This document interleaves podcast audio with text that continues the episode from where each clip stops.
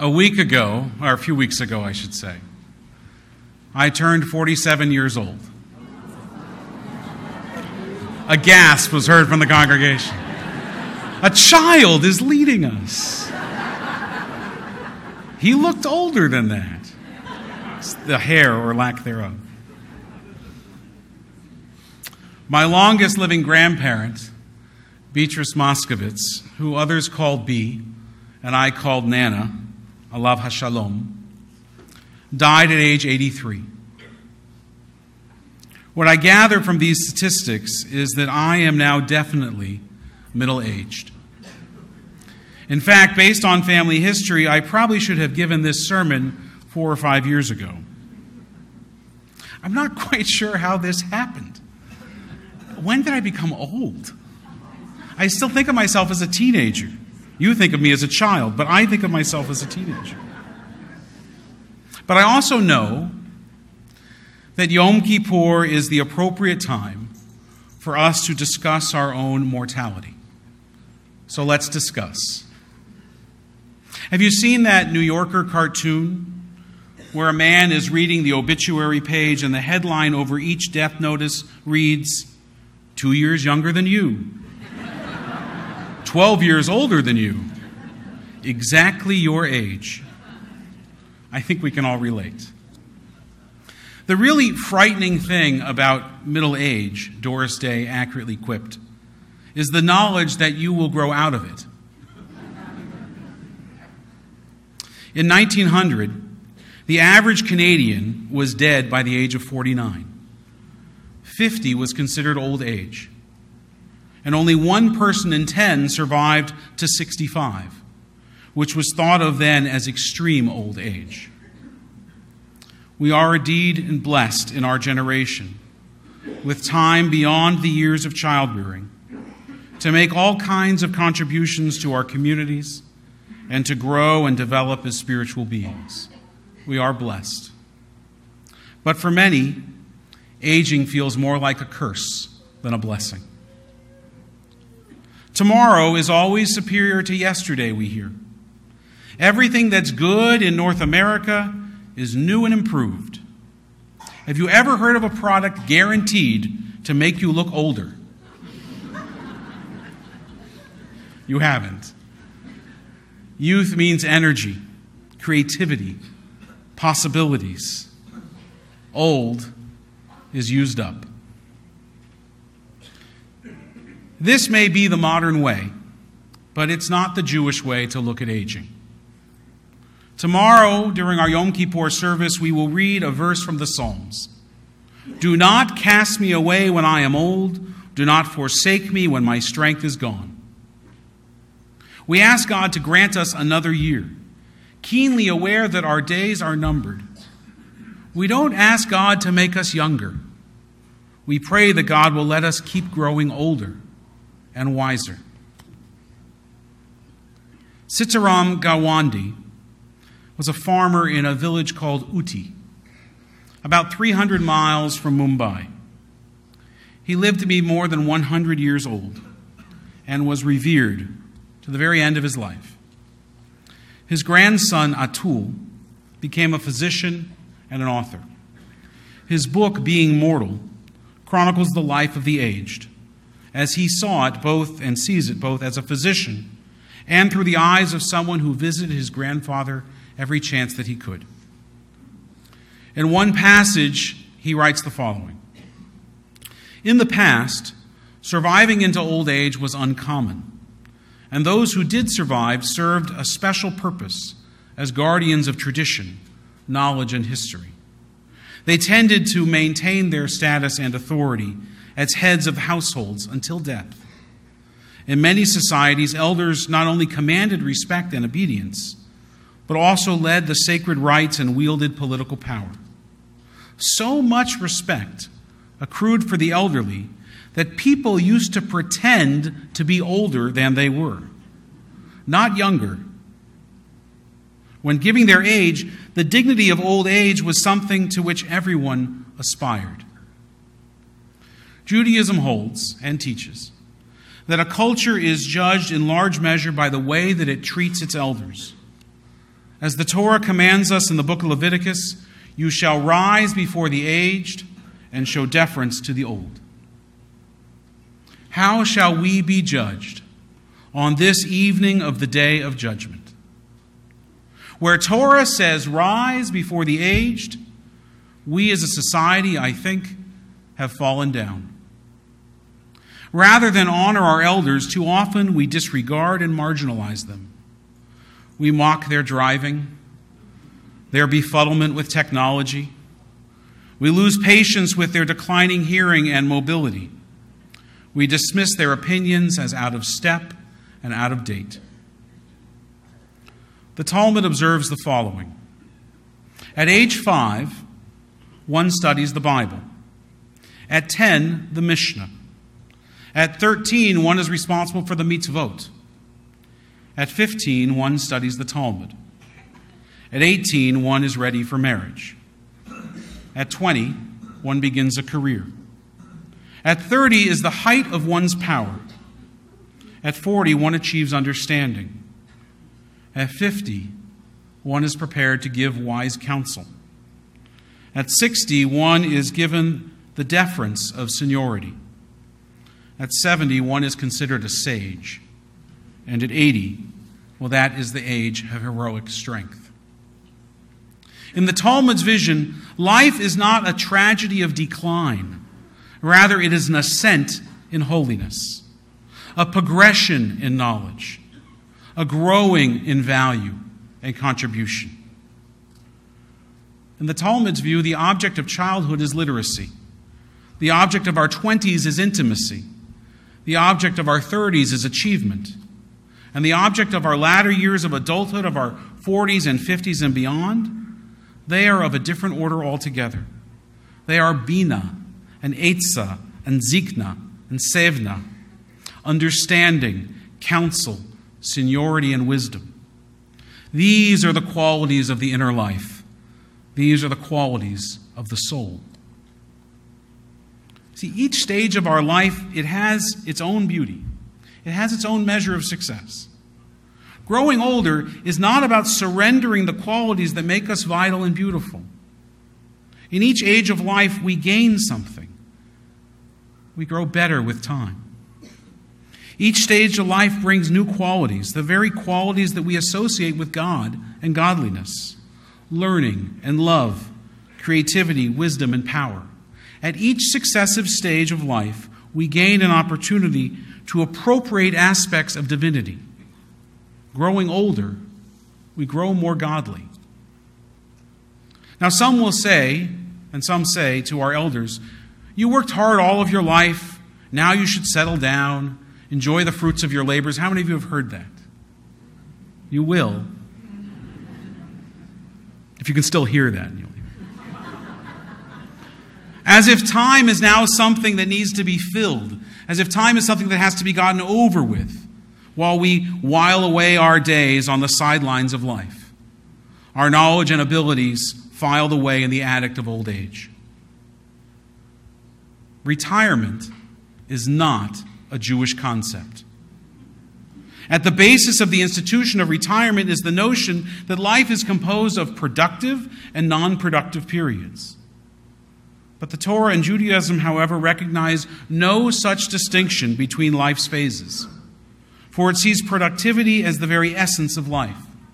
The words non productive life period, they are an oxymoron. There are marked differences between childhood and adulthood and etc. We know that. But these differ in the how, not the when, of a person's productivity. Retirement and the passive enjoyment of the fruits of one's labors they also will have their time and place. But it's not here, it's in the world to come. Or as one actor, active senior put it, I'll sleep when I'm dead. Living longer can be both a blessing and a curse. Beyond the physical decline that eventually comes, there are, I think, four emotional challenges of aging that can be equally painful. The first challenge is loneliness. Many seniors have shared with me over the years that the hardest part about growing older is going to all of your friends' funerals. Dr. Brian Thomas Fletcher, an emergency room doctor, posted a case in an online support group for other doctors, and he titled it simply, The Saddest Case Ever. He wrote, 95 year old male comes in for suicidal ideation. When asked why, he said, quote, My last friend died last week. I don't know one single person on this earth anymore. Not one. I've officiated over 400 funerals in my years in the rabbinate. I have a file on each one of them. And people died for all manner of illness and accidents. But as I scroll through those files of the widows and the widowers that I buried alongside their loved ones who predeceased them, a contributing cause of death is invariably loneliness.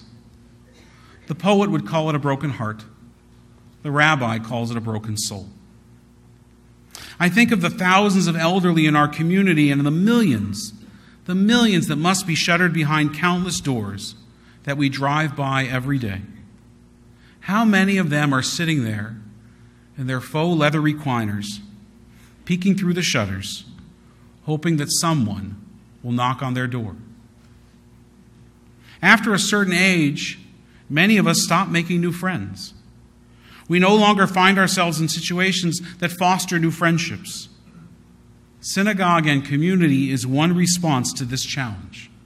Friendships are made here in this holy place. The Talmud observes Get yourself a teacher, and you will acquire for yourself a friend. Synagogue and community are the antidotes to loneliness and isolation. The second challenge of aging, I think, is grandchildren. It has been said that grandchildren are God's ways of compensating us for growing old. But some grandparents, I need to tell you, they feel like they're underpaid. Not in money, but in meaningful moments. One grandmother confided in me that the only time she ever hears from her daughter is when she needs one of the children driven to or from an activity, or wants to vent about something, or needs free babysitting. So many grandparents have shared with me the real pain of not knowing their grandchildren, at least not in the way that they knew their own grandparents. Now, some of this is the expanse and the busyness of the modern family. We live across time zones and oceans oceans of water, and oceans of distractions. I know grandparents that join Facebook just so they can see what's going on in the lives of their own children and grandchildren. And I know other grandparents that schlep to travel sports games so they can squeeze into the busy lives of their grandchildren and their children.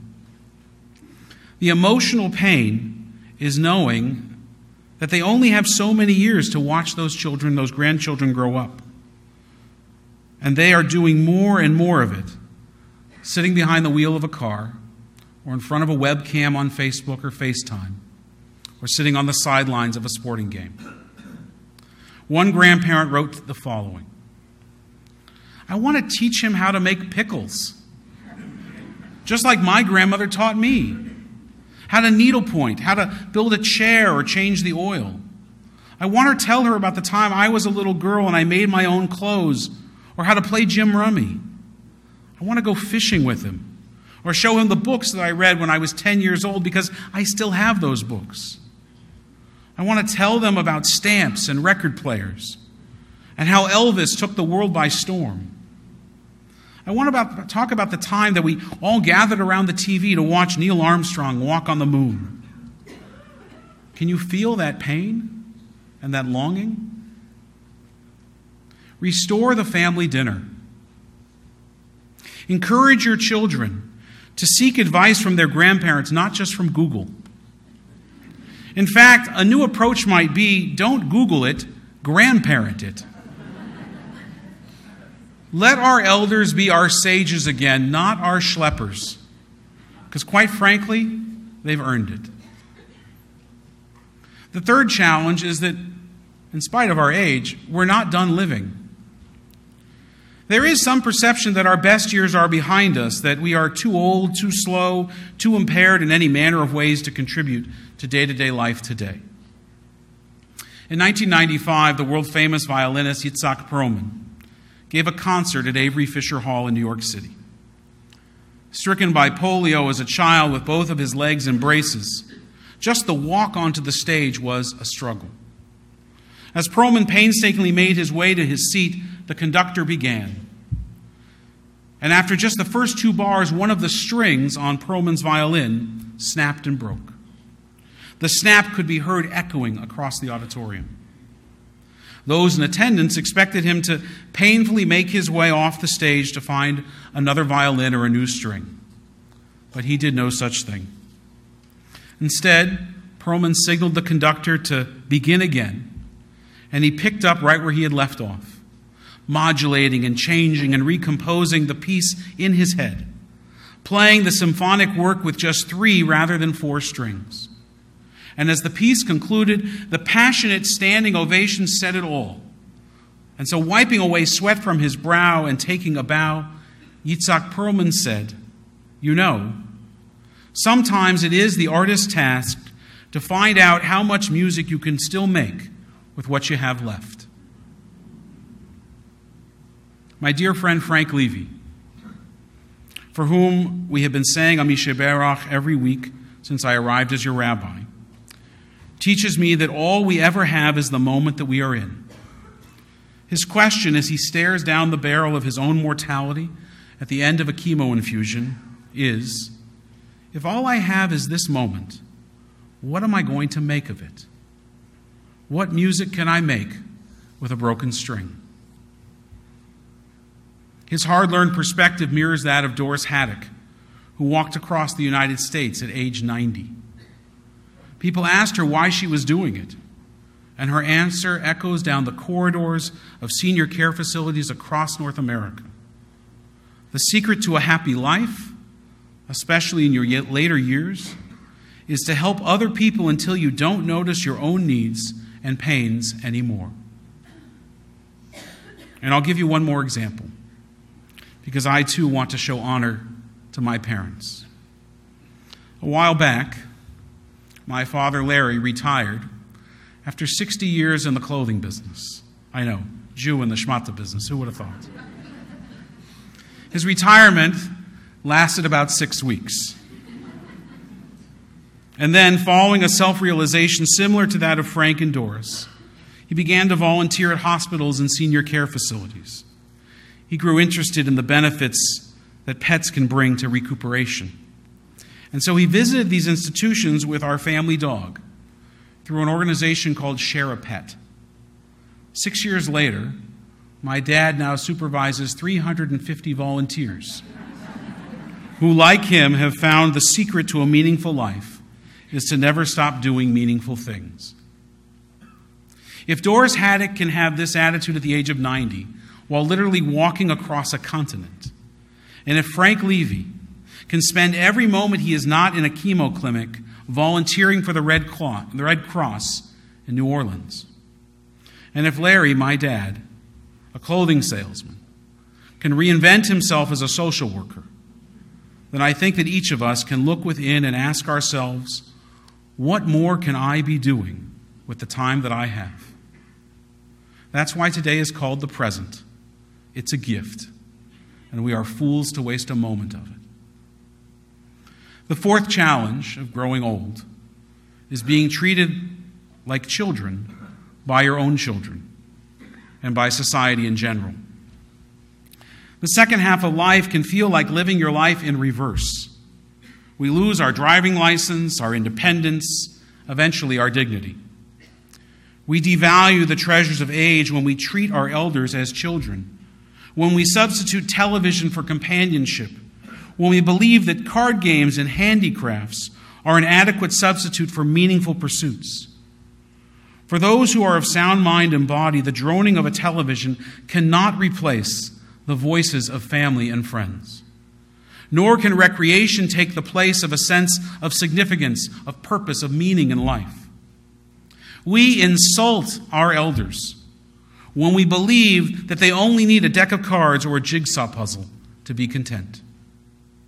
In the words of the late theologian Abraham Joshua Heschel, the aged need a vision, not only recreation. The aged need a dream, not only memory.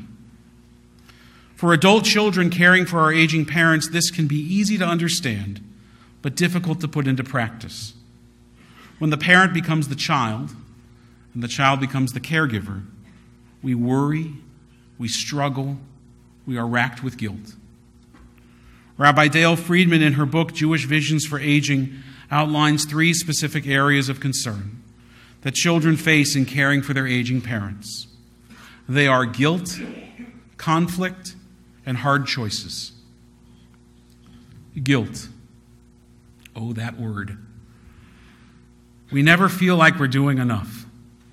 We blame ourselves for not adequately balancing our responsibilities or taking enough time to sit by the bedside of a loved one.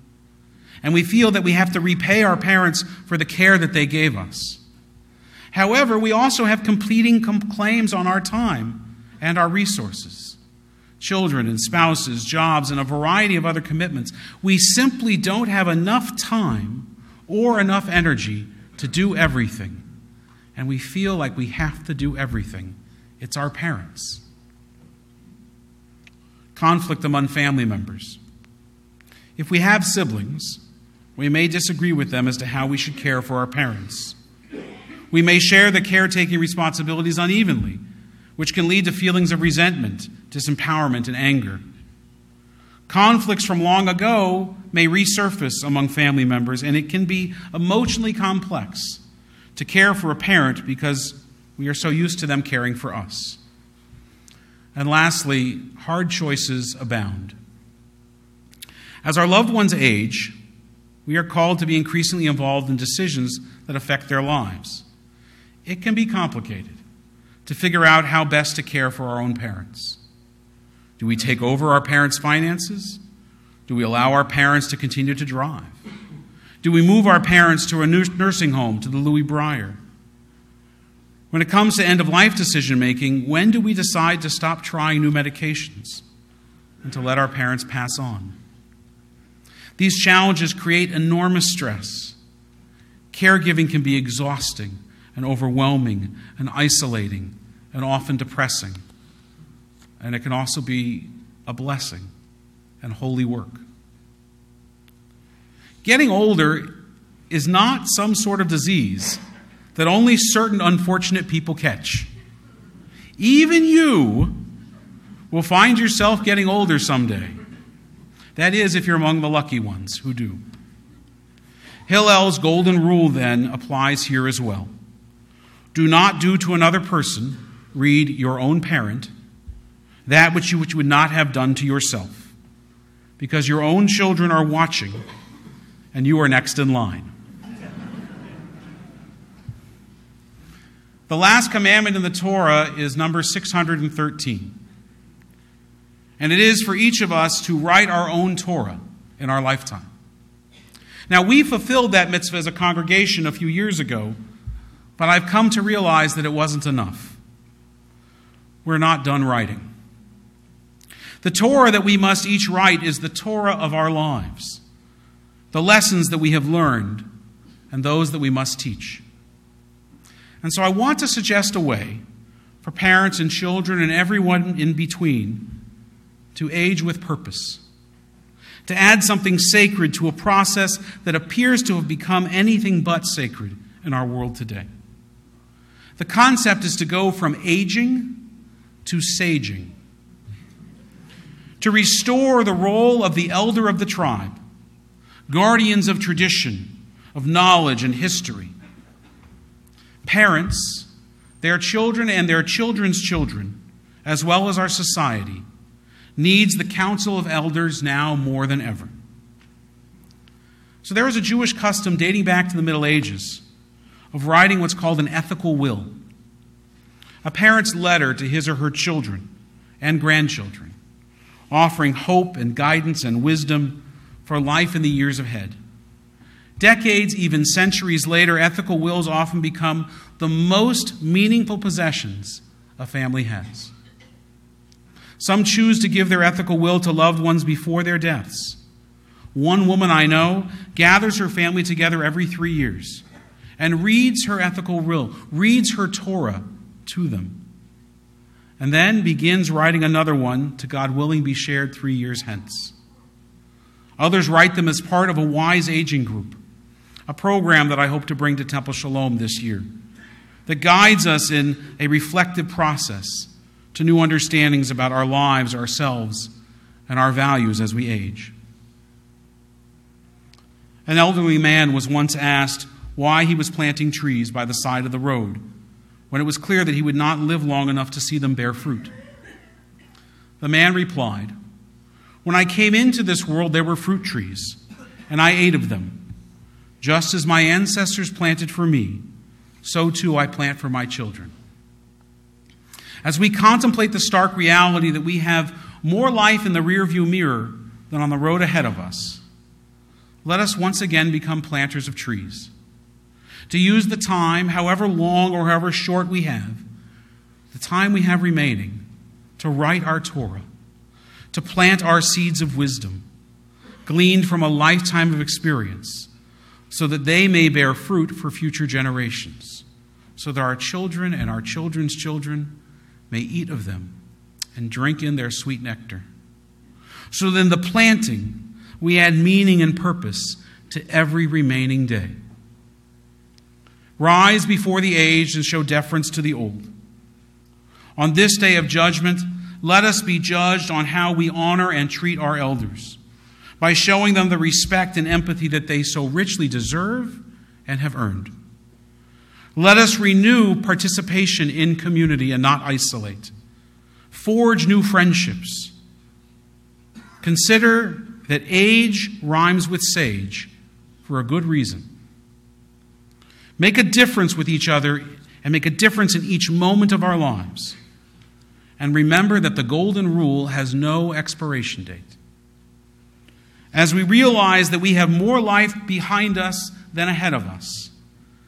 May we be blessed with wisdom beyond our years as we make the transition from respecting our elders to becoming one of them. Ken Yihi Ratzon, may it be God's will. Amen.